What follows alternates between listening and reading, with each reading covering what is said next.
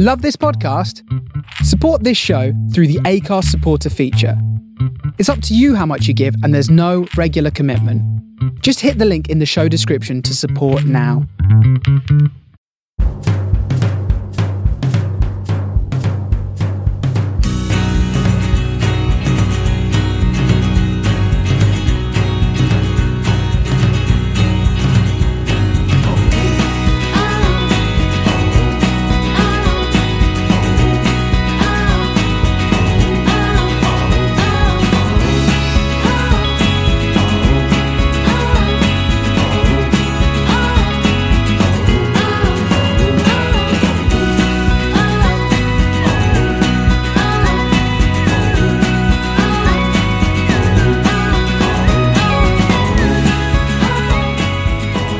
Hello and welcome to the Man on the Post weekend review show. Uh, my name is Dave Black uh, and I'm joined by Mr. Ali Thompson. Ali, how are you? Good evening, Dave. Good weekend. Uh, yes, aye, it's uh, all the better for a last minute equaliser. What, what an equaliser it is, but come on to that. But that's a, We certainly will. Um, what, Chris is uh, once again in the throes of moving house. Uh, I'm sure maybe maybe after the national break he'll be back. Who knows? Uh, last he was last seen uh, going to cut down a, tr- a, tree outside the back of his house, which is uh, which is blocking his his, uh, his TV connection. So uh, look out for that in the news in uh, in the coming weeks. yeah, somebody somebody's house is coming down with a tree. falling through it. Um, well, we'll go in um, match of the day running order because uh, there, there was only five league games, uh, three of which were on Saturday, and two of which were on Sunday. Um, so we'll start with uh, with West Ham four, Huddersfield three. Um, now this was the game that was more or less had the, the least riding on, on on the grounds that Huddersfield are basically relegated and West Ham are going to be are going to be mid table. Um, West Ham led through a Mark Noble penalty, and then Huddersfield bizarrely came flying back. Uh, the, the man with the world's best name, Juninho Bacuna, equalised. Uh, Karlan Grant, who I think Huddersfield picked up from Charlton in January, scored twice. Uh, and then West Ham came back through Ogbonna, and then two for Javier Hernandez. Uh, Ali, pick the bones out of this. um, where has this Huddersfield been? I know it's uh, strange, isn't it? The the manager seemed absolutely crestfallen at the end, not to get anything out of the game.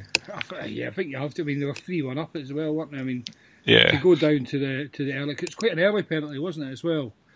Um, Yes. Yeah, it was. so yeah. It's, it's a blow. I mean, you're 15, 10, 15 minutes in, and you can see the penalty. And Huddersfield, who have played some decent stuff at times um, under Wagner and that, and it just, and then all of a sudden they score three goals. I don't think they've scored three goals all season com- combined. it feels like that. Um, so it must be heartbreaking for them, especially so late on as well, to Well, concede that winner. especially when they missed a. I don't want to say a three on three because it wasn't as good as that. I think it was the goalkeeper was lying on the floor and Huddersfield had about three attackers queuing up to put it in, and I think Jason Puncheon hit it uh, hit it over the bar, Oh, uh, which was uh, a bit rough. But um, it was a it was a totally cavalier sort of end of season kind of game. Uh, and as you said, Huddersfield have played reasonable football all season just without an end product. Um, I don't know anything about Carl Grant. I don't. I, I don't. I'm guessing you probably don't either. no, no, I know as much Um, as you. No, but uh, goals well. he did, and maybe he could be the missing link. Um, he could be the goal scorer to bring them back up next season. Um, because, as we said last week, for all they're not mathematically down, um, they're now 16 points from safety with 21 available. Uh, don't think that's going to happen. Yeah, no. I mean, they have to double their tally for the season, basically. Um, Yeah, and then and then some, and, rel- and rely and rely on like Burnley not picking up another point. That's it. Yeah, I mean, Yeah, I mean, you could get an entertaining season with their games we took from now on. I mean, they should play without fear, really, now, because you'd like to think they've probably had that discussion in the changing room, saying, "Look, we're down. Let's just, you know, let's go out and enjoy ourselves. Give the fans like a bit of a bit of cheer between now and the end of the season." yeah, and there's no reason why that can't happen. Um, we'll see how, how they go. West Ham, um, they uh, rose to ninth with this win. They're um, they're only two points off seventh, although granted they've now played a game more than both Watford and Wolves. Um, do we think they can put a run together to finish seventh?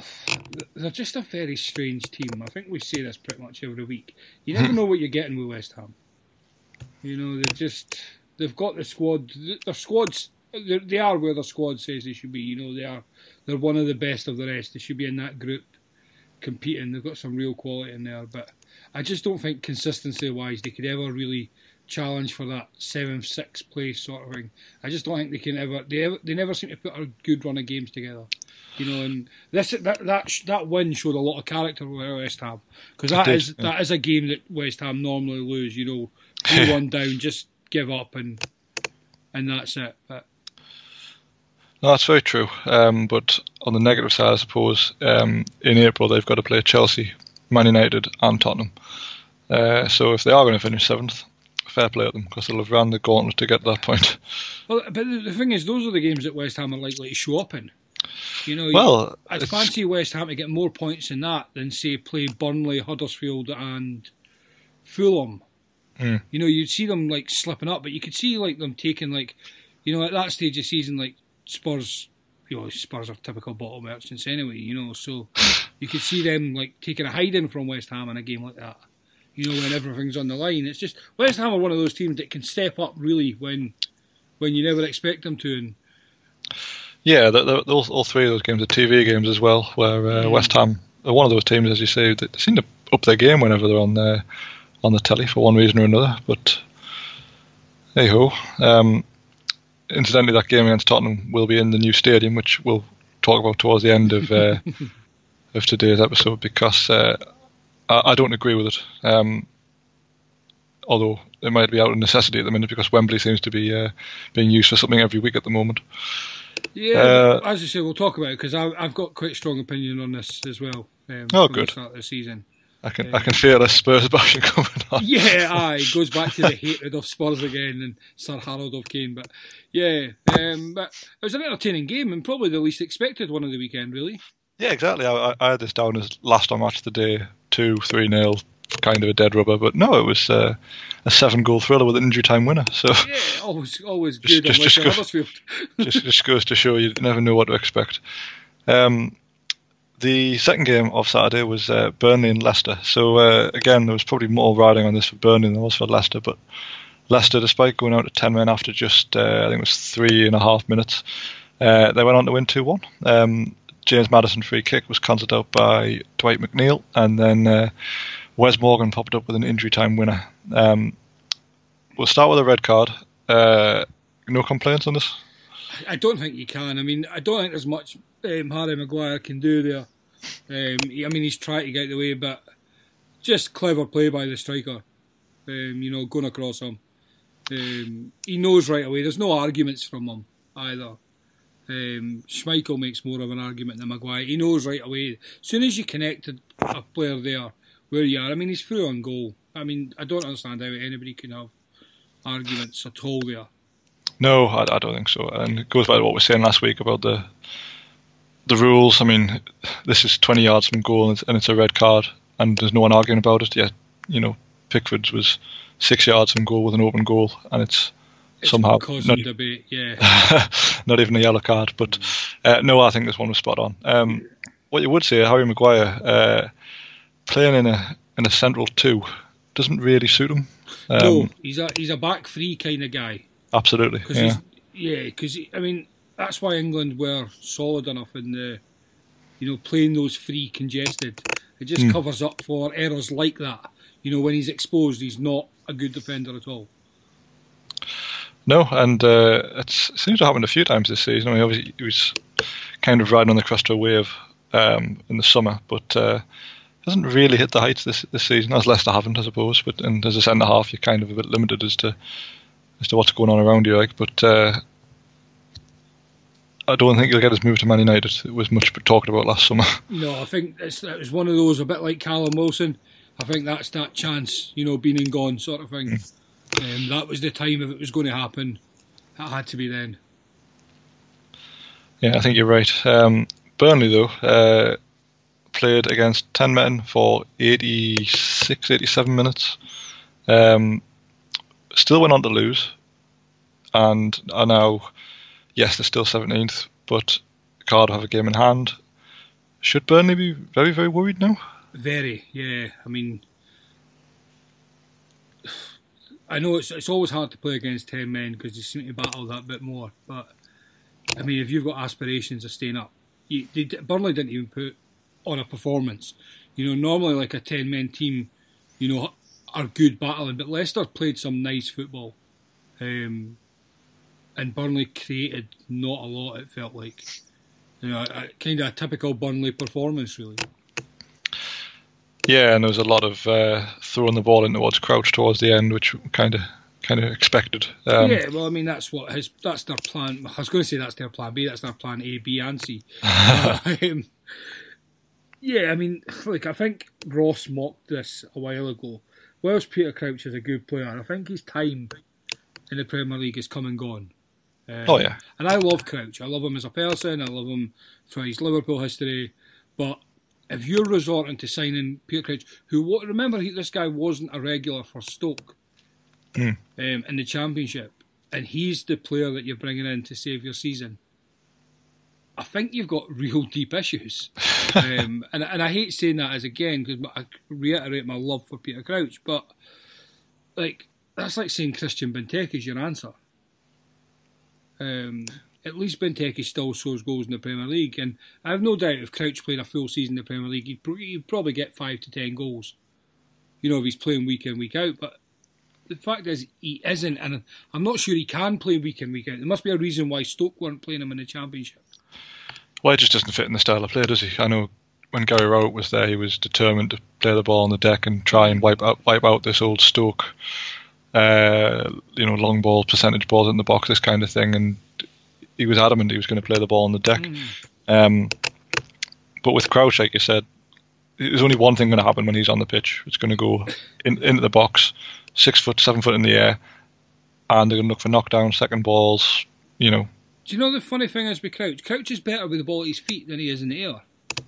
He's, he's, he's, he's not actually that dominant in the air. Mainly, his strength comes from just because he's so tall. But he's not mm. actually. If you look at like a lot of his goals, there's not many. Like he's not prominent in like just headers sort of thing. He's very. He's got very good feet. He's got very good touch. Um, Ah, he's got some ridiculous goals over the years, though, in the, the volley for Stoke against Man City. Um, yeah, overhead kick got, for Liverpool. He scored a he scored like a, a volley in the when he scored a hat trick against Arsenal for you for Liverpool. Yes, I. Um, I remember that. But yeah, he's just he's, he's, actually a good footballer. I mean, he's not like world class by any means, obviously, but um, I never found he was good. I mean, he was good if there was a small defender. He was always going to win a header, of course he was. But yeah, you know, if you're playing against like if he was playing against I'm going to use Van Dijk just because it's an easy option, but you know he's not going to have much success just because he's not got that height advantage. He's just not. A, he's not a like a massive aerial threat um, unless he's got the height, which is very strange that teams do try to play on the thing. And when when as you when I like. It just seemed silly. Like obviously he's no pace, he's not blessed with pace, but I always thought he was just good feetwork and he had really good link up play. Well, Burnley, uh, looking at their running, they've got to play. Um, well, they've got to play Cardiff first and foremost, which is going to be a huge game. Um, but after that, they've got uh, Chelsea away, Man City at home, um, Everton away, and then Arsenal at home. That's their last handful of fixtures. I mean, it's, it's going to go at the wire. I think if uh, yeah, if they don't get three points at Cardiff, they're down. Like with, with those fixtures left, Cardiff, as you say, game in hand, um, then beating them you, you, you struggle to see a way back for Burnley. Um, yeah, it's uh, it's it's a bit rough. But I mean, Cardiff themselves have got to play uh, Chelsea, Liverpool, Fulham, um, Palace, and they finish at Man United. So mm. um, there's not loads of points there, but uh, you know you'd expect Fulham to be down by then. Um, obviously, the Burnley game as well as uh, the Palace game you know, it, it's going to be it's going to go right the wire. I think that one because there's not an awful lot of points on offer for either team. No, no, no. It's it's pretty rough, as you say, for both coming to the end. So I, I wouldn't like to be the team playing them though. You know, like that's the sort of game that I like Man City playing against because yeah. you know they're fighting, they're scrapping, and if they're trying to stay up, you know, you can sometimes get battling performances. I mean, you the easy one to talk about is the the West Ham Tevez years um, you know, last game of the season yeah. sort of thing. Uh, I mean, they had quality players involved, obviously, but you know, it's still that you never want to play a team who's still got something to play for in the, the last few games of the season. No, that's a good point. Um, and as well, we mentioned some of the, the larger clubs there. They might have finals and things to play for, um, and might not necessarily have a league position to, to fight for by that point. Who, who knows Yeah. what'll what'll happen? But uh, no, it's going to be interesting. Um, I think. Do you think it's between those two, or do you think Southampton are on the same points as Burnley, but generally have kind of looked brighter? I would have said. Yeah, I don't know. Southampton have been a funny team. I, I just I, I like the way they're trying to play. You know, they're they're putting in battling performances. Um, they've deserved more in some games in recent weeks than they actually turned out. I, I just think I, I mean I said Cardiff from the start of the season, um, and I just think Cardiff or Burnley have to be the ones that go down, just for pure footballing reasons as well. you know, they don't really footballing wise do they deserve to be in the Premier League. I mean, it depends what you define like style of plays, but you know, we complained about the the West Broms and the the Stokes for years, um, and both are very you know very similar. And Sean Dyche's just a prick. Well, you wouldn't you, you wouldn't miss either, would you? But, no, but that's it. That's what I, that's what I mean. Yeah, you you just you know you'd much rather see like a like a Bielsa Leeds and even Sheffield United the way they've played this season up, you know, happily in place of those guys. Well, it looks likely that uh, at least one of those clubs is going to come up. Um, we'll not go into that in case Ross listens, but uh, That, Uh, not, Ross promised us he'd be on this week, pretty much, and all of a sudden, nah, fancy that, that. that result happens yesterday, and he comes into Chris. Ah, he's cutting down Chris's tree, I think. oh, it's COA helping. That's what. uh, I think, um, Mr. Black, you owe Mr. Wes Morgan a, an apology. I think you've berated him quite a few podcasts um, oh, this probably. season, yeah. and he It's- pops up with a winner in the last minute. Possible, yeah. I mean, uh, uh, it doesn't make any sense. Like, how old is he? Thirty-five, and he's popping up with these late winners. But that's twi- that's twice now he's scored in the last in the last couple of months at least. Sorry, Wes. Um, I'll, I'll have some. I'll have some Captain Morgans tonight to. Uh, You, you still don't deserve to be in the Premier League, and that's that's the deep lying issues of Leicester's defence. Oh, I mean- well played. you've got to think he'll be uh, ushered out, ushered out of the door in the summer, one way or another. you'd, you'd like to think so. Um, if they have any aspirations of anything, I mean, uh, Kolo Toure is on their coaching staff now, and he must see a lot of uh, how his career ended and how Wes Morgan's career is ending. Surely, like so so one paced. Like, Col- Kolo has to fancy a recall to the Premier League if Wes Morgan's still getting a step. Like I, I'd, I think I'd sign Kolo Toure for a season before signing Wes Morgan. At least you get comedy value. what a choice, though. Kolo Toure mucks up, and at least Kolo Toure was once a great defender. I was going to say did Kolo Toure ever win the Premier League, but he probably did with Man City. So, Uh, did he win? Did he not win at Arsenal as well? Oh, actually, he probably did. Yeah, he, he was around. He was around, wasn't he? Yeah, he's, he's been he was in the Premier League for a while. You don't realise that's how long, as you say, when you think back. Like how No. fast he used to be as well. Oh, yeah. to how he finished his career at Celtic. Bloody hell. uh, the final game of Saturday um, was Bournemouth 2, Newcastle 2. Um, just when I didn't think I could love Rondon anymore, turns out he can score direct free kicks, which is great. Um, Bournemouth got a bullshit penalty to make it 1 1. They then scored a fairly good goal to make it 2 1. And then Matt Ritchie equalised with pretty much the last kick of the game. Um, a, uh, people are going to think I'm paranoid, but we're getting some absolute stinging decisions at the minute from supposedly good referees. Look, the, the, the, the, my biggest issue with this is it's not the decision. The decision's right. It's a penalty. The biggest my thing is if that if we're given that as a penalty, there needs to be more of them given because it happens all the time. Yeah, that's Um, the, I have no issue with the decision. I just have issue with the consistency in the league, um, and with that referee as well, because you can guarantee a, a decision like that will happen next week and he won't give it. Um, so I can I can understand you're hard done by this, but if you just look at the penalty in isolation, it's it's a definite foul. Um, bit silly from the defender, but he probably gets away with it twenty times a game. well, exactly. You know, and and nothing's happening, and that's the that's the deep lying issue.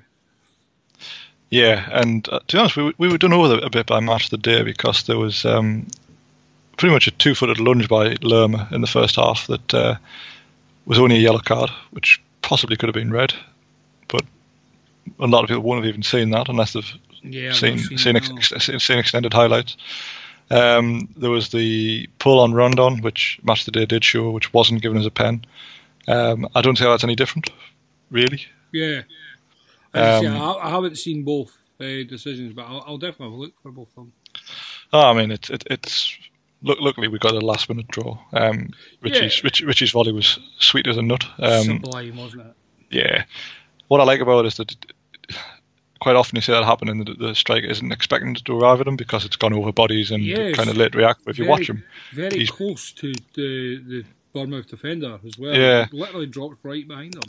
and he's ready all the way through, all the way through. Watch it onto his foot, and obviously Hmm. when when he catches them, they stay hit, which is uh, Yeah, Matt Plus- is one of those, and it must be like it's frustrating for me as a football fan to watch. It must be worse being a Newcastle fan because you can see he has a lot of ability. You know, just that football technique.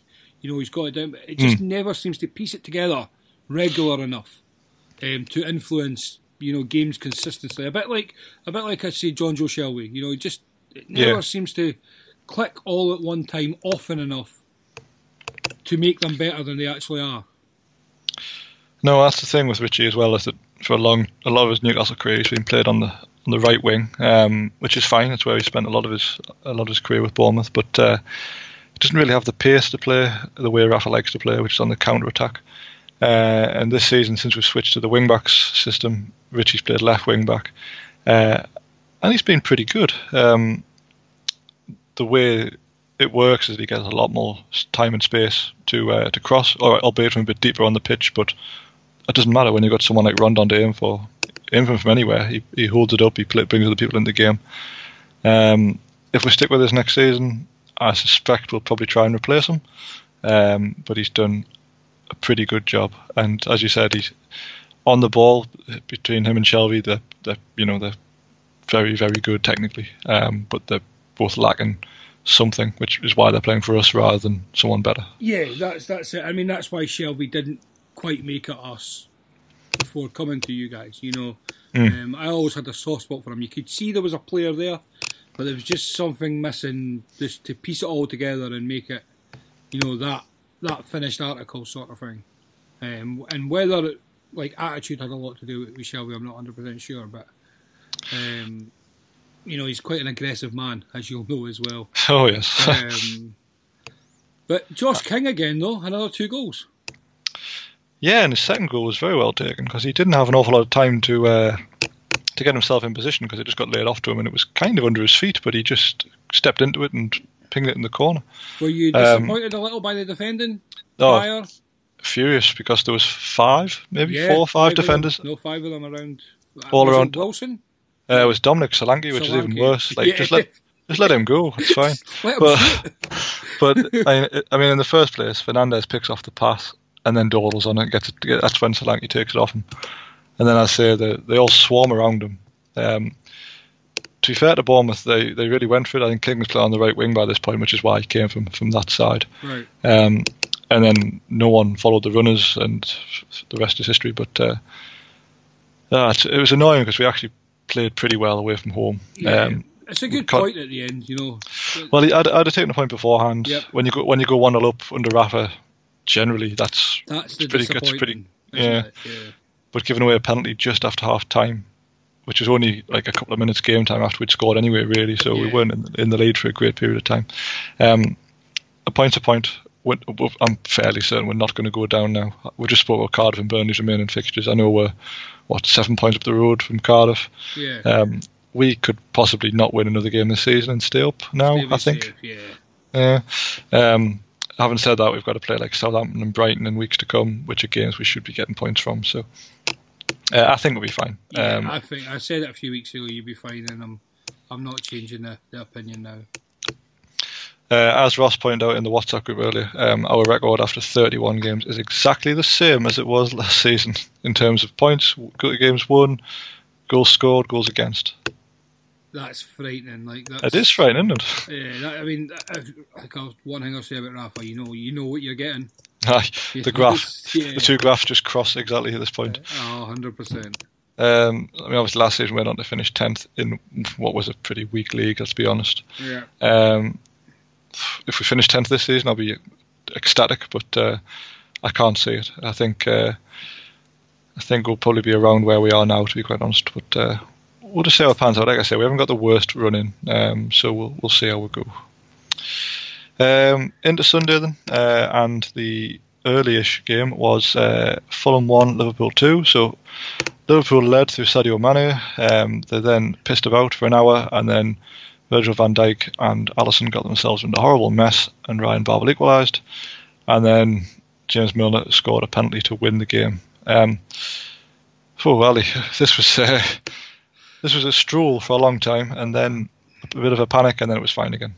Very, very Liverpool esque this season, really, isn't it? They get the goal, basically dominate the game, really, um, without without being threatening, um, and then a stupid mistake costs. Um, I mean, Van Dijk making a rare mistake. Um, What I didn't understand about this was that why did Alisson then go with his feet when he got headed back to him? Like, surely he should have just tried like shovel it away with his hands. Like, I didn't understand that, but yeah, I mean, again, it's just I, I struggle to be critical of the two of them or how good they've been um, this season. I mean, it was just a colossal, as you say, Alisson Milner as well. Milner's, uh, oh, the, you know, the hoof. just just not long on, I'm sure as well. Yeah, yeah. Um, and it was just, yeah, it was just one of those games that, you know, you're just you kind of robbed the three points, and you're and you're delighted for it. Well, that's the main thing. At this point, I think Jamie Carragher mentioned, mentioned this in commentary. There's never a time where the performance is more important than the points. But this time of year, it's uh, the performance is less important than anything, isn't it? It's just getting those points on the board. Um, obviously, you'd, you'd love to have won four or five nil, but uh, it's just not the Liverpool way, is it? No, I mean my, my favorite my favorite part of the whole game was Van Dijk's interview after the game. I don't know if you've seen it. I haven't actually. No. Oh, Van Dijk just um, he's like he, he basically blamed the weather um, for for the mistake, and then he was glad his mistake gave them a little hope. Um, uh, just funny. He just he's just one of those. I don't if you if you go on YouTube and have a look at like a lot of his interviews. Just he seems to be doing all the media ones after the game just now, and it's just like he's, he's it's like he's a troll in a way. you know, he's like today. He's like, yeah, I'm glad my mistake can give them some excitement for a few minutes, um, and just oh, just he just looks so smug and so, you know, he just looks like he's a world class player. You know, just the way he holds himself. It's just he looks at like the as he's getting interviewed, he's always he's always got his backpack on. He's sitting like straight faced and just. oh, I think opposition fans will just think he's, he's an absolute dick, but I just think you know he just leads himself to to be the Liverpool fans. But it's it's um it's just funny. I mean, if you get a chance, I, have a look. And there's loads of clips going around, and he just he just he just doesn't care. I mean, I suppose it's easy when you've won the game. Not sure he'd be so smug um, afterwards if we'd lost, but Well, why not? You know what I mean? Well, exactly. Why not? It's uh, the difference he's made to uh, to Liverpool. It's, well, obviously, we've talked about it before, but it's, well, I think we'll forgive him one mistake. It's uh, especially when he got, ultimately got away with it anyway. it's nice to see him being human. you know, just um, I was beginning to think he was close to to perfect. Well, there'll probably be statues of them and things if, uh, Liverpool can pull this off. But uh, I'll be building it. So that puts Liverpool two points ahead, although Man City, of course, have a game in hand. Um, it's really hard to move on any opinion about this because obviously Man City haven't played a league game this weekend, but uh, fundamentally you could win all your remaining games and actually not win the league, which uh, would be a bit would be a bit of a tough one to take. But like I said the other week, I, I imagine both teams will will stumble at some point between now and and, and May. Yeah, I think. I mean, uh, for me, uh, it's hard to to say anything, but I think the biggest um, hope we have is that there's a 10 day period where City have four games and three of them are against Spurs. Um, my biggest fear is that it's against Spurs. um, so I'm not sure where the benefit to Liverpool is there, but um, I just, I just don't. Spurs will win one of them. It's just what. Well, that's the thing, though, isn't it? Like, if any of the top four go against each other, it's very rare you would say one team will win. You know, yeah. 100% of the time. There's there's bound to be one game at least where uh, where there's some sort of slip up, but uh, who knows? It's uh, it's going to be very strange playing a team three times. I would have thought. Um, Man, Man City could feasibly play three different teams, like, but I mean that's that's not the point. Well, that's that's the, and that's where the league is won and lost this year is Man City's incredible depth, um, and not just depth, the quality and depth. You know, uh, we we mention it every week. Uh, we mentioned it last week when we spoke about the Watford rotation. Yes. Um, and Man City can do that just whenever, um, and it doesn't seem to affect them too much. So just to flesh this out, um, Man City's April will see them play Brighton in the FA Cup on the 6th of April. They'll then play uh, Tottenham away in the Champions League on the 9th of April. They'll play Crystal Palace away, who of course beat them uh, at Man City. Uh, this one is at Selhurst. Uh, that's on the Sunday the 14th. And then they'll go to Man City. Sorry, Tottenham will go to Man City on Wednesday the 17th of April in the Champions League, and then that same fixture will happen in the Premier League three days later. Yeah. And then, and then they've got the Manchester derby yeah, four days so, later. So that's Bloody the hell. period. I mean, that's if if they're going to. I mean, say both teams are going to go. You know, or Liverpool are going to go the rest of the season undefeated. You know, say let's say six wins and a draw or something like that. That's the period of time where you feel if Man City are going to slip up, and you know that's when it's going to be. I mean, what you would say is from a mental point of view, if nothing else, it's going to take a lot out of them playing uh, playing well Spurs alone three times, but then the Manchester derby straight after the league game with Tottenham. I mean that's uh, that's a heavy schedule. That yeah, I mean if City go on to win this league after Liverpool finish the season, like say six wins and a draw out the last seven games, and Man City still going to win the league, like all you can do is just take your hat off and say, like by far the best team in the Premier League um, of our time, anyway. Mm. Um, there's nothing you can take away from it at all. It's uh, as well as we were just talking before. They have to play Burnley away on uh, the 28th, which is just after the Manchester derby. Burnley are going to be scrapping for everything by that point as well. Um, that's like the third last game, I think. Uh, yeah, so um, it's April's going to be where it's won and lost, as yeah, it often is, of there's, course. There's, but, there's uh, no let up for them at all, is it? I mean, no. fighting in three competitions still. Um, as you just mentioned, they're playing Burnley, a team fighting for relegation.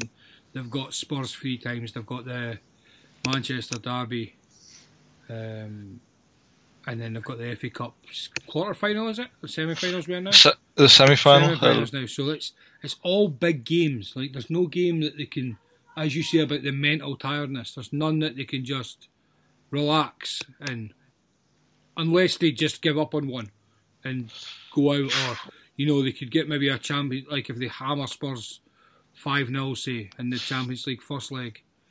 Well, the first leg's at Tottenham. Um, I think it'll be in Tottenham's new stadium if I'm not mistaken. So um, that's you know if they win, it's probably going to be narrow. You would think. Yeah. Um, I'm not really sure there's much of an advantage to Tottenham playing home games in the stadium. They've never played in before, but uh, we'll, we'll, come on to that. Um, yeah, so I'm looking forward to that. It's a big um, definitely. Yeah, you're probably less looking forward to it, but uh, oh, I'm I'm hating every game. I mean, Mr. Bell can attain for how am I feeling. I just I um I just can't. I just I'm struggling to enjoy any Liverpool games. I'm I, am i am watching other games now more than I'm watching Liverpool games because you can just sit back and enjoy it. Like I'll I'll watch our full game tonight now that you know I, I know we've won. It's out the way. I can just sit down and enjoy the game, but I just don't enjoy any of the games live. Um, like today, I didn't manage to see the full game, but I was keeping it and I literally was refreshing Twitter and WhatsApp every two minutes to see what was going on, and uh, just just a horrible feeling. And we're playing Fulham. I mean, we shouldn't be worried about playing Fulham. I mean, Fulham would be anybody this season, and I just wasn't confident at all. So, well, that's what nerves will do to you. Um, incidentally, Liverpool's next match is against Tottenham. I know we've said Tottenham a lot in the last in the last five minutes, but yeah, um, that's at Anfield though. So we'll uh, we'll see how that goes yeah. after the after the international break. Hopefully. Uh, all your players come back unscathed. Well, and uh, that's the biggest thing. This international break is huge for us. Um, I, I, think I, I was re- re- reading before that Salah's not going. Is that right? I hope not because he's he's terrible. he is just. Uh, I mean, he's still start padding. Um, he's still go, getting goals and assists in X amount of games, but his general play has generally been atrocious.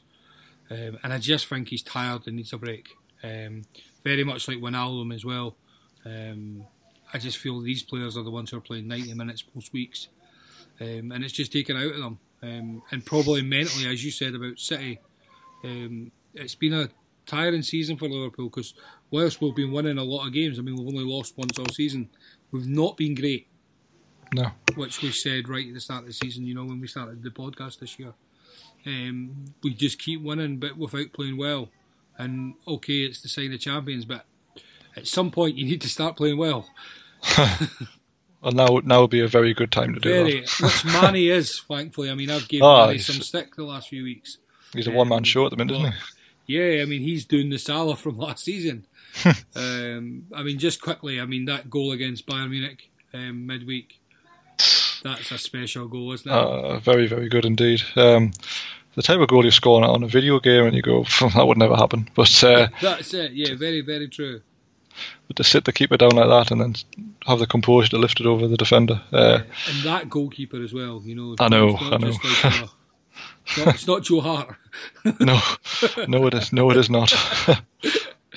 So, but yeah, no, just not an enjoyable season, and, and seven weeks can't come quick enough.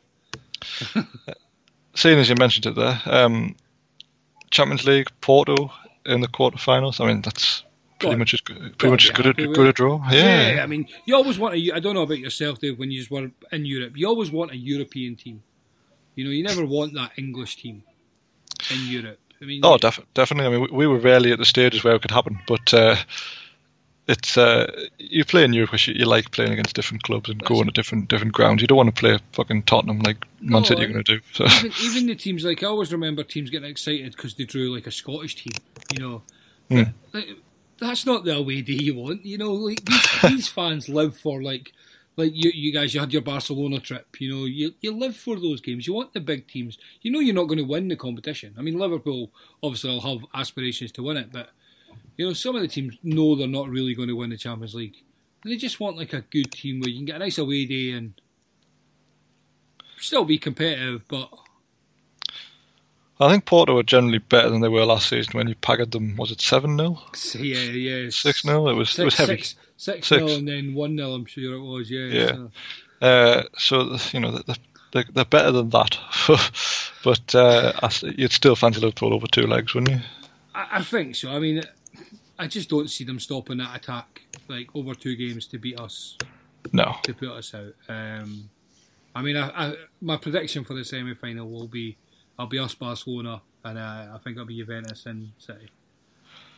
Uh, yeah, I mean, you've mentioned Man United and Barcelona there. Um, it's people are looking forward to it. I can't say it anything other than a very one-sided affair, to be quite honest with you. Yeah, but, uh, very. Yeah, I just I, I, don't see where the Man United threat overall um, is going to stop that. I mean, we'll, we'll, come on to the FA Cup games in a minute, but uh, Man United look absolutely knackered. Playing this way under Solskjaer, having played one way under Mourinho for a third of the season, um, they're not prepared for it. They, they, they just seem exhausted. How much do you think? Now, this is obviously going to be a lot of hearsay, but now we, we we're pretty confident these players just didn't turn up for Mourinho. You know, yeah. they just gave up. How much effort do you think they put into training?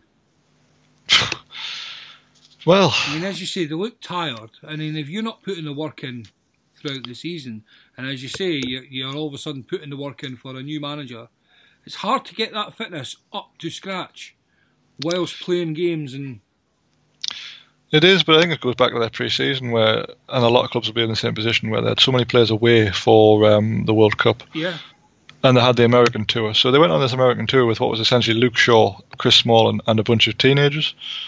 Everyone else was still, you know, come back on the World Cup and Yeah. having, tra- you know, and all this kind of malarkey. Um, so now a lot of the players are gassed because they've they've played under this way in Mourinho where they were basically strolling through games and trying to play in like 20 minute bursts to try and win the match. This kind of nonsense. Uh, and Solskjaer's come and said, right, no, that's everyone's going to run 10k a match. And uh, the amount of muscle injuries and things they've picked up, and you, you've seen it firsthand when they played Liverpool, they were dropping like flies. Um, that The- game didn't happen. it may as well not have happened, that's for certain. Very true. But uh, there was—they've got a lot of injuries. I think Lukaku is the latest one to go down with a foot injury. I think it is, but um, I think it's very telling that uh, they're just playing at, a, at an intensity that's it's caught them out because they probably didn't expect to go through in Paris. In truth, but uh, you know they put a lot of effort in that night, and since then, obviously they've lost to Arsenal, they've lost to Wolves. Um, they're probably as glad about the international break as anybody. But again, most of their players will be off around the world now anyway. Yeah, yeah, no, that's a fair point. So, I mean, this international break's the massive one, and but as you say, the biggest problem is it's competitive games. So, Mm. a lot of these guys who are first choice regulars um, are going to be struggling. Yeah, I mean, you say it's competitive games. I saw an advert today where two, two, two, two of the games on Sky are uh, Wales versus Trinidad and Tobago and uh, Republic of Ireland against Gibraltar. Happy international break. There's no clear favourites in either of those games. let's be honest here. hey, that's Mick McCarthy's island you're talking about. Oh, so it is. It's not Keenan Ray anymore, is it? Oh wow. I know. Oh, Mick McCarthy's a manager again. Let that sink in. Great. Uh, the last game of Sunday was uh, Everton 2, Chelsea nil. Um, Richarlison gave Everton the lead just after half time, and then Gylfi Sigurdsson scored after his penalty was saved and he put in the rebound. Um, turns out Kepa can't do anything right, even when he's doing things right. Still manages to go wrong. uh, any any great thoughts on this? I mean, obviously, other than it being hilarious that Chelsea lost again. Yeah, pretty much. I mean, it's, it's, it's a very strange feeling when you're you're happy when Everton win. Um, I mean, I'll, I'll I'll repeat it over and over again. Chelsea is just such a horrible club, horrible fan base, um, horrible owners. Just and the play. I mean, we've berated them all season, Dave. Let's not kid ourselves.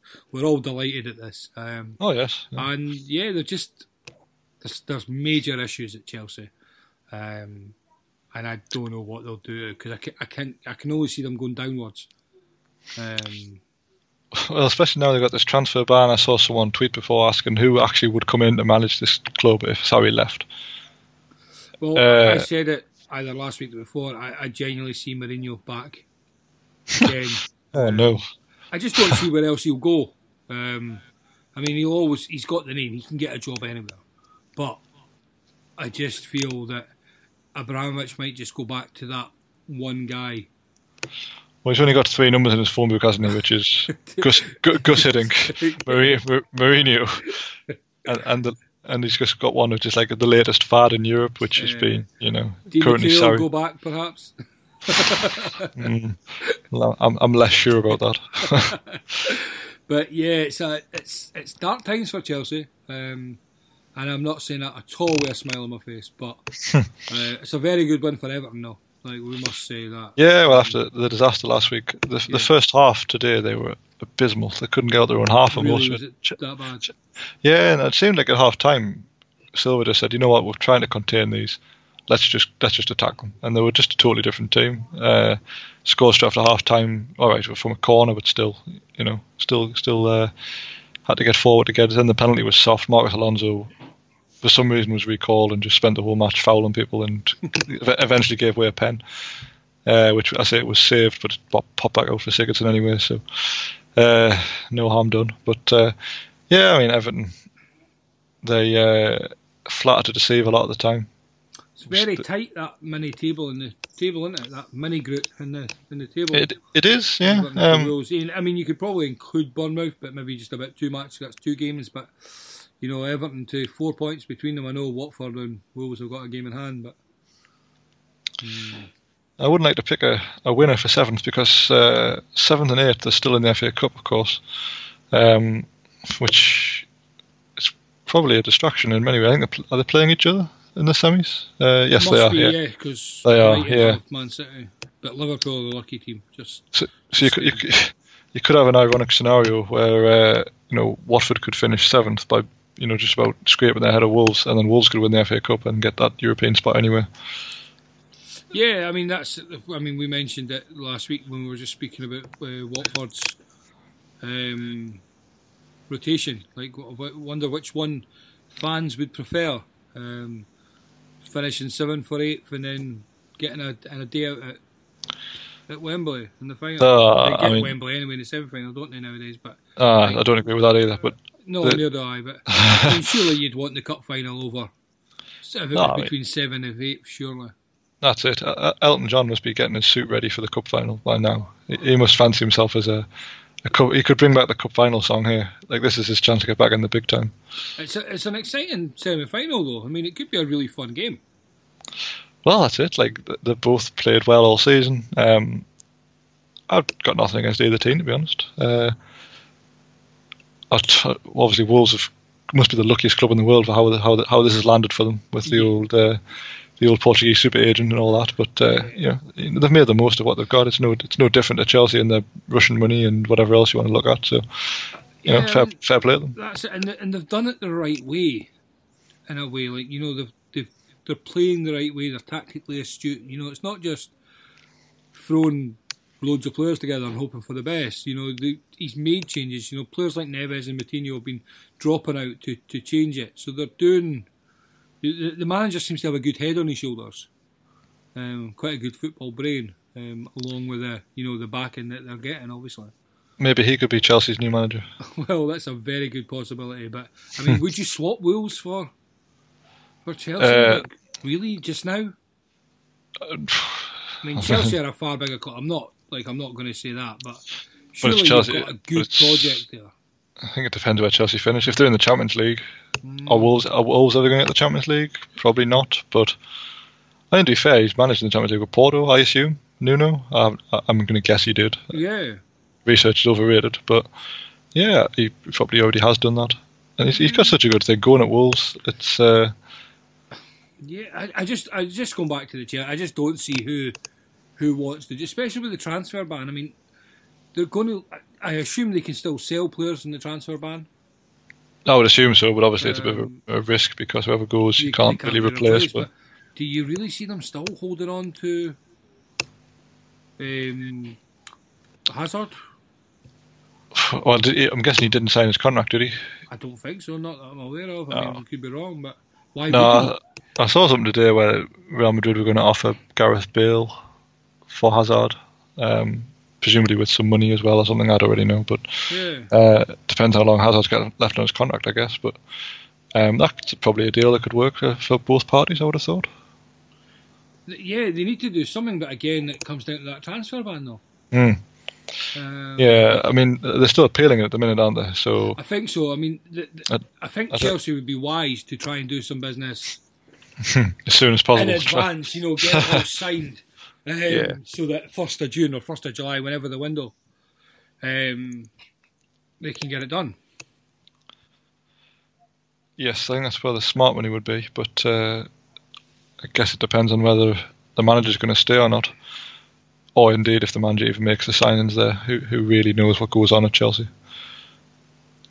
Well, that's that's the biggest yeah, and he's not allowed in the country at the moment, is he either? Is he not? Um, I- I'm sh- I could be completely wrong, but I know he's got like some massive like visa type issues going on as well. Oh yes, 'cause this is why this is why he pulled the funding for the new stadium, isn't it? Because he uh, he said if you're not going to let me in your country, I'm not going to fund your economy, basically. So Pretty much, yeah. So I mean, oh, lovely. yeah, he's, he's a lovely man. Thing is though, like there must be a day where like he's going to get bored and just walk away. Yeah, I mean, we've said this for a while. To be fair to Abramovich, I mean, he's stuck around for longer than most of us had say imagined. I mean, what's it been now? 16 years? Was it 2000 Work out 2003? where we are. Yeah, it'd be two, yeah, 2003, 2004. I don't know if you've seen that post I put in the the WhatsApp group just uh, how much money escalated from when he took over um, in the world, um, and he kind of started that revolving door right throughout Europe. Well, when you spend 18 million on Glenn Johnson, you really make a Rodri one back, don't you? Yeah, we signed him as well. Shushed. I can't slag them off for that one, Dave. Pick a different player.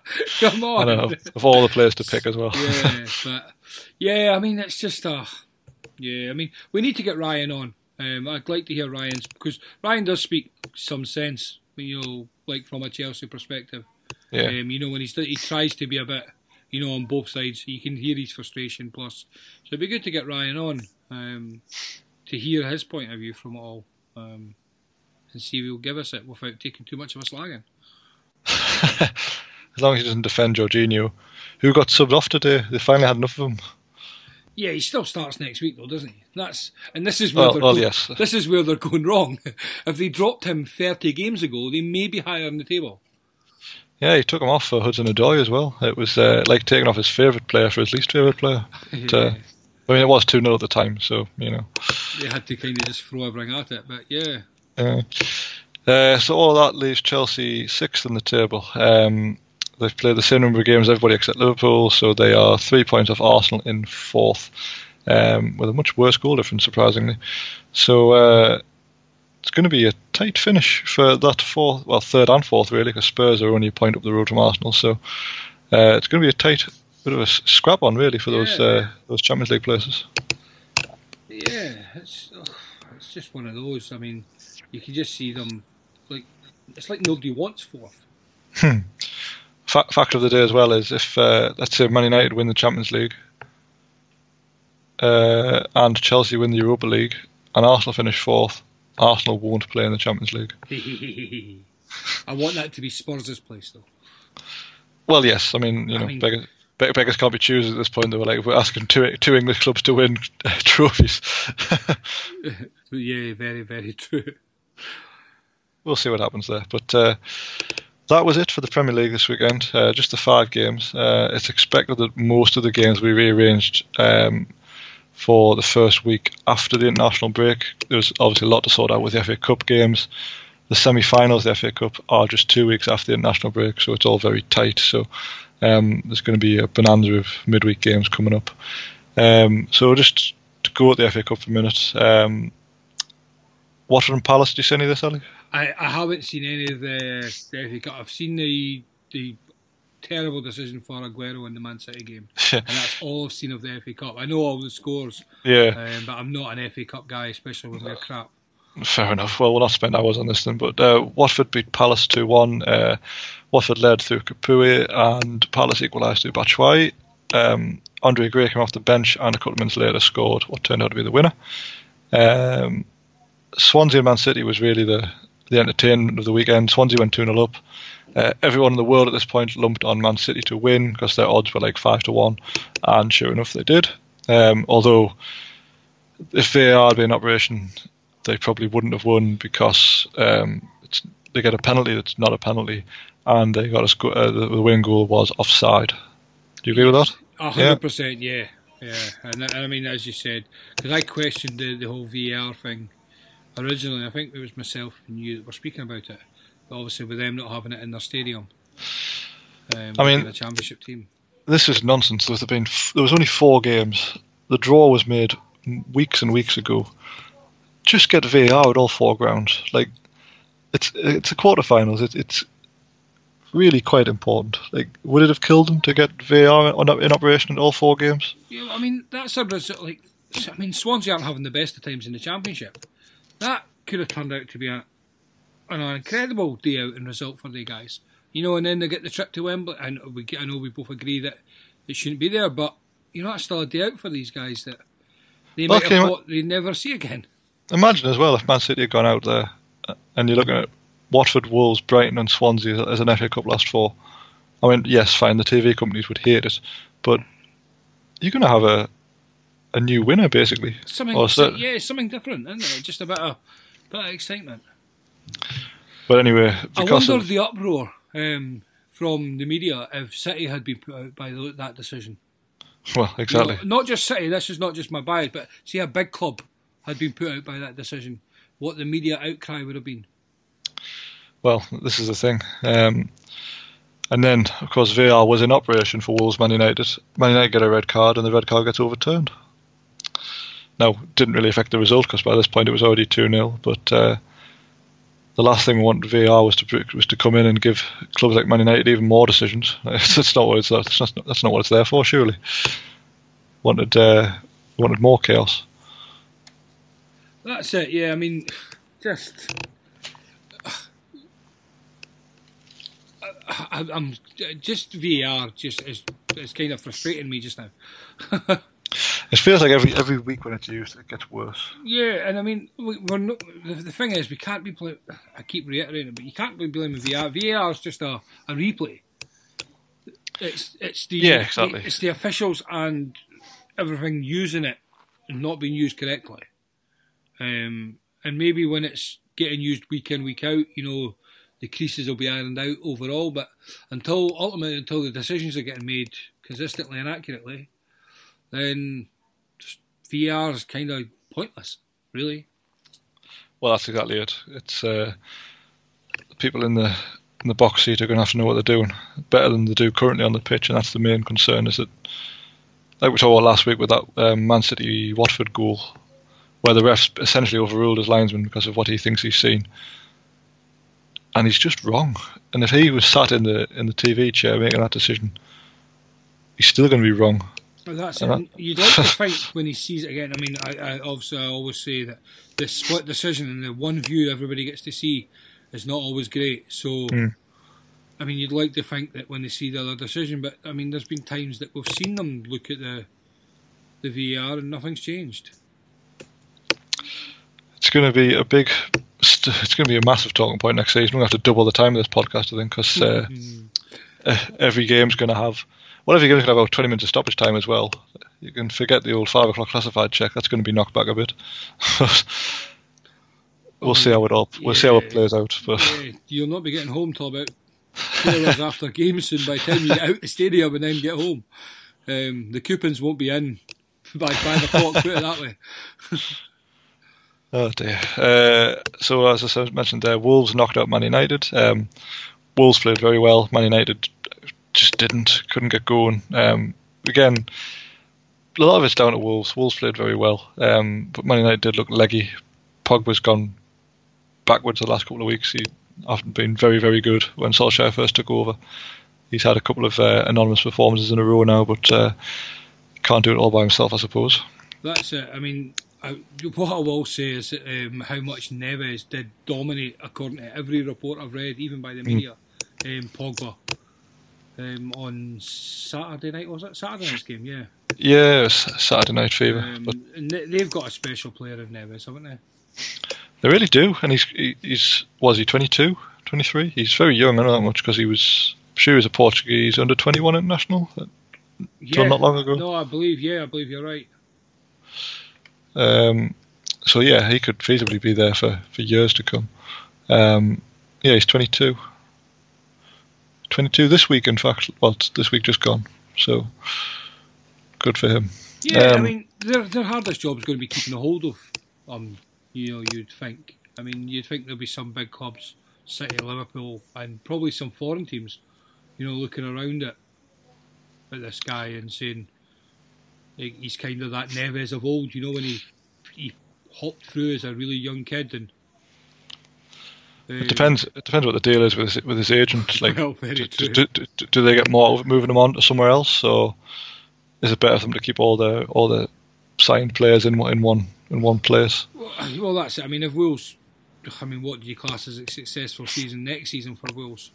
Um, well, this is it. Like, are they going to be at the top six? Probably not. Um, if they're in Europe, which is a big possibility, I suppose they could have a run in that. But uh, we've, we've seen plenty of times the impact that has on teams' league form. Yeah, hundred percent. Um, an, it's an interesting summer ahead. I know we're skipping ahead there, but you know, it's a it could be a, a really exciting time. Well, the first thing they need to do is get Raul Jimenez signed up permanently. Um, yes. Be interesting to see if they go back for Tammy Abraham, who they tried very hard to get in January. Um, before it turned out he couldn't play for them until next season. So that was quickly knocked on the head. Um, but I think a lot of players will be interested in uh, Jimenez in this summer. You know, Well, he, he's- impressed a lot of people this year. yeah, and he's only he's only on loan from Benfica. So, uh, but again, you know, I, I I get the impression the players don't really get an awful lot of say in where they go. Um, well, this is very true. but why would you want to leave that project at the minute? Well, Um, that, that's my thoughts. I mean, as I said, go back to the manager and the, the Chelsea. ch- Not what we're saying um, that Chelsea are going to be interested, but I just think that's a young, exciting project there, um, and you'd like to take it, you know, as far as you can go.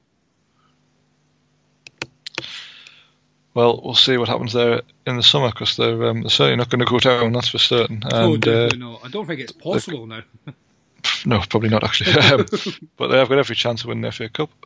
Um, the final FA Cup game was uh, Millwall and Brighton, which finished 2 2. Um, Brighton won on penalties, but the main talking point was that Brighton were 2 0 down with two minutes to go. Um, they pulled one back on 88 minutes, and then in injury time, um, a hopeful free kick was punted in the box, and the goalkeeper just let it go into the goal, which is not advisable. He definitely had a bet on this, didn't he? I think the, the the biggest worry for me is how surprised he looked that it had gone in. Like, where did you think he was? yeah, it was just, just atrocious for me. So, um, Yeah. I mean, that's Um, all I've seen of the game, just because somebody in our group put it in.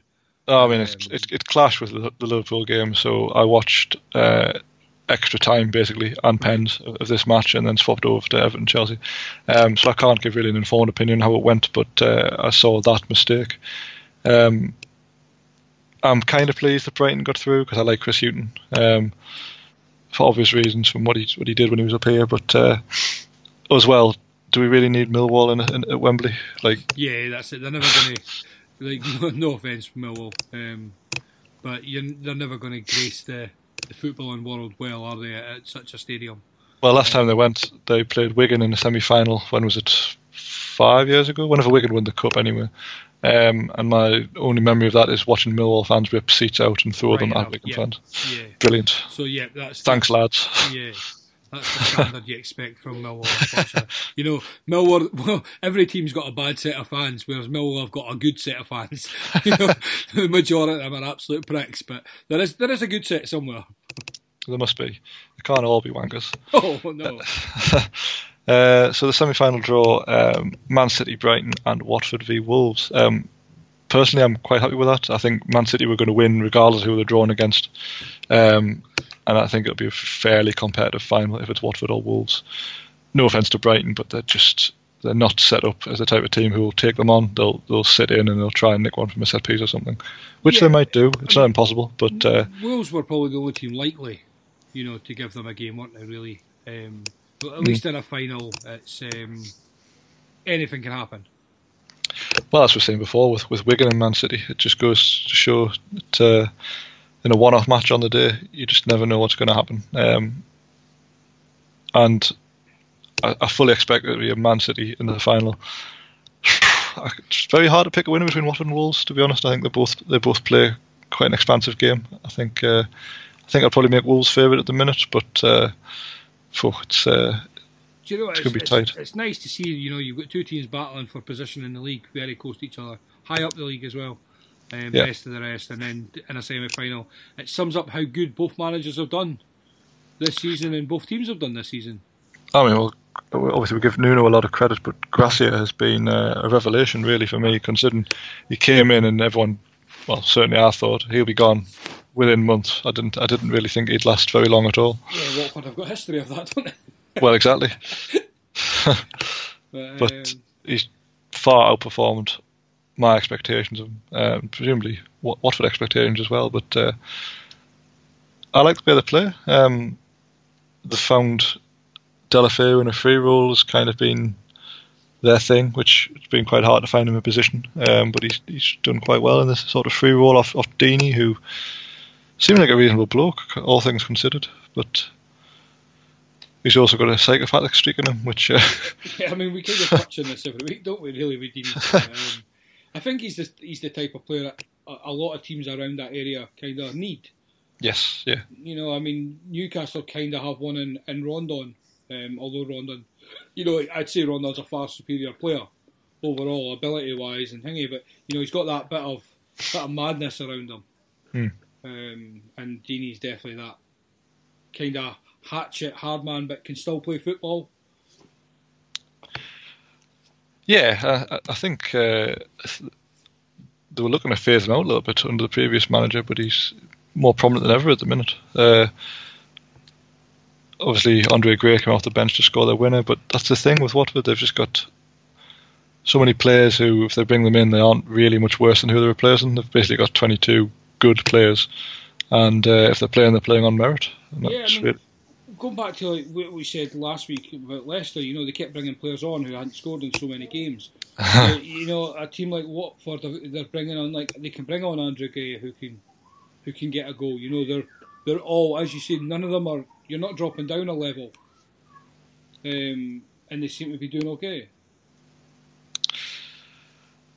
Well, we've all all of the semi-finals look forward to. Uh, I say two weeks after the national break. Uh, I think it's the weekend of the fifth and sixth of April, or something along those lines. Anyway, um, let's talk about Spurs' new stadium just to finish off with, because um, it looks like they're going to move into it uh, f- to play Crystal Palace just after the national break. It's the I think it's a midweek game. Mm-hmm. Um, now, personally, I don't agree with them being allowed to play more or less what eighty percent of their home games at Wembley, and then for the last f- three or four move to another stadium. It's against the rules. Mhm. Um, the rules are in place for a reason, um, and they're being allowed to change. I mean, obviously, even uh, I would have had the same issue if they'd only played ten games at Wembley, um, or five games. I'd still have the same issue. The rules are there that you can only play in one stadium, whatever stadium you decide. That's your home game for the season. Yep. But the Spurs have been allowed to change to Wembley because their stadium wasn't ready. Fine, but then that should have been all season. They shouldn't now get to change to, if they want to have games to maybe bed themselves into the stadium, they play behind closed doors and play like those, you know, those token friendlies that used to organise, you know, Yes. just to get players' fitness and that during international breaks and that. Do that. Yeah, Um, I mean, again, I, I, I'm well known for my now dislike for Spurs and, and player, but I just feel this is a this isn't just every every fan should have an issue with this. Um, Well, my main gripe is that we've seen before when clubs move into new stadiums, they don't always adapt that well. If you take Arsenal at the Emirates, they yep. I think I remember them drawing an awful lot of their, their first few games there. I mean, even we got a point there under Glenn Roeder. tells you how t- tells you how bad they were. Um, so if, we've obviously talked about how, how tight things are going to be for certain parts of the table. Yep. If you're a club who's going to Spurs, you've got a massive advantage now playing them in what is effectively a neutral venue because all right, there'll be more Spurs fans there, but Spurs aren't going to be any more of an advantage than the away team really as to how the you know how the how the ground is, how familiarity of the, of the pitch, all this kind of nonsense. Um, it's a it's an unfair advantage. Yeah, I mean, I didn't even think of it that way. I just looked at the, the logistics way. But yeah, I mean, you're right. I mean, I mean that that sort of thing then could also have massive implications on both ends of the table and and European finishing. You know, just yeah, it's not right. It's just again, it's just a farce. Spurs are getting away with something as well. This this this is this is a Premier League club. This is a huge outfit. Now, could you imagine if like a, a lesser club had got had done this? Do you think they would have got away with it? Well, I don't think they would have done. And what's annoying as well is that uh, they played their League Cup game against uh, I think it was Watford, but they played at MK Dons. So that's, this is going to be the third stadium they've played home matches in this In season. season. Yeah, like why are we allow- why are we making these allowances for Tottenham Hotspur? Yeah, I mean, and and I quite believe the Premier League probably would have done it for for, for all the top six. You know, so I'm not even just berating him. I mean, do do you see if this was a Newcastle issue or a a Burnley or a Watford or, or a Wolves, the, the Premier League bends over backwards to make the same ones, and I, and I really don't. Um, and I just think I, I totally forgot about the MK Dons thing. So it's it's three home stadiums in a season, as you say, um, and it's just it just it's a shambles from this very beginning. This whole stadium thing. It is, and to be honest, I, I do wonder how much of it's down to circumstance because uh, obviously we've, we've, talked about how the fixtures are going to be piling up.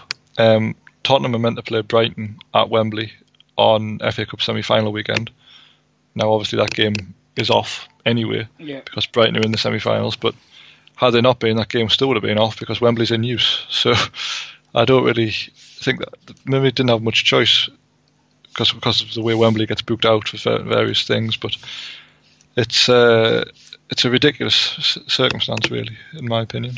Yeah, I mean, yeah, I mean, we're foot trying to do Spurs bashing, but uh, as we say, the whole thing's been shambolic, um, beginning to end, and I just, I really don't see many other clubs getting away with it. I think they'd be made an example of, um, and and Spurs are a bit. I, I, this might sound like pathetic and thingy, but Spurs are a bit FA and media darling esque.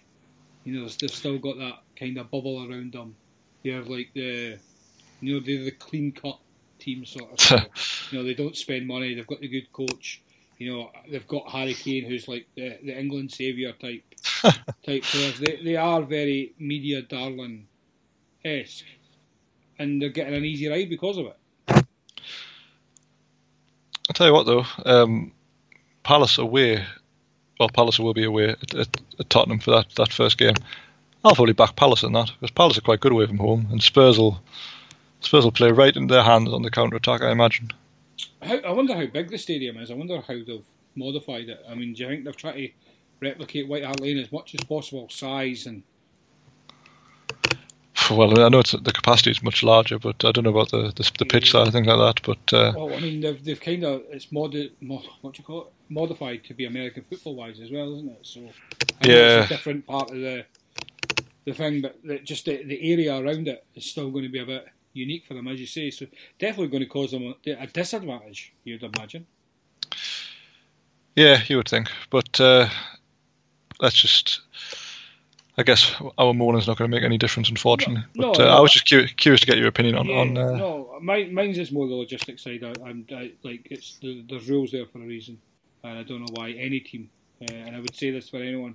You know, like if, if it's happening in Newcastle, you know, I would say the same thing. Um, the rules oh, are there for a reason. And, uh, if it ha- if it happened to us, we'd just get docked points immediately. There'd be no discussion about it.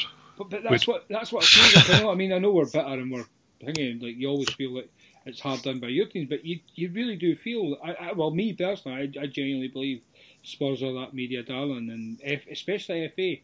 You know, with the, the coaching setup, and obviously the new stadium obviously benefits the FA overall as well. You know, because it's a new ground Mm, uh, yeah. You could see it getting used for international games and times. Um, and obviously they've got the NFL contract, which then generates you know the club more money in that as well. So, yeah, just pricks. Fuck them. I hope they lose every game apart from Man City's. well, on that note, is there uh, is there anything else you'd like to talk about this week, or is that everything we've we've covered? Oh, I think I think we've covered quite well considering the lack of FA Cup matches I've seen.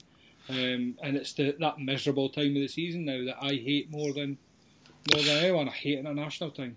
Um, I know it's uh, two two weeks basically as well, isn't it? Cause yeah, ten days basically, isn't it? Really. But so by the time you get your game, it's oh, yeah. two weeks, really. Yeah, and uh, to make matters worse, our first game back is on the Monday night, so you've got even longer. Even longer, and it's Arsenal away, so whoop de doo. Um, well, that's uh, that's it for this week then. So Ali, thanks again for uh, for joining us. Yeah, I mean, sick note might be back by the time the international break's over. Um, two weeks recovery time. yeah, he's, he's got um, loads of time to get that tree cut down at last, that, and uh, or he's in prison for um, for tree murdering. Yeah, or tree, or um, hopefully there's no there's no people kicking around when he chops that tree down. And, uh, uh, see the news in two weeks, and I don't even know where he's moved to, but let's just say a man in Wales um, attacking somebody, we, we may have issues. Uh, where can Spurs fans find if they want to take umbrage with what you've just oh, said? please do. That, that that would just make my night. Um, Ali Thompson eighty four on Twitter, um, and I'll I'll be waiting. He will be waiting. Uh, you can find me on Twitter at CM9798, and you can find the podcast as a whole at Man on the Post. Uh, thanks again, Ali. And yourself, thank you very much for hosting again. No problem. And we'll be back in a few weeks after the international break. But in the meantime, don't forget to leave your man on the post.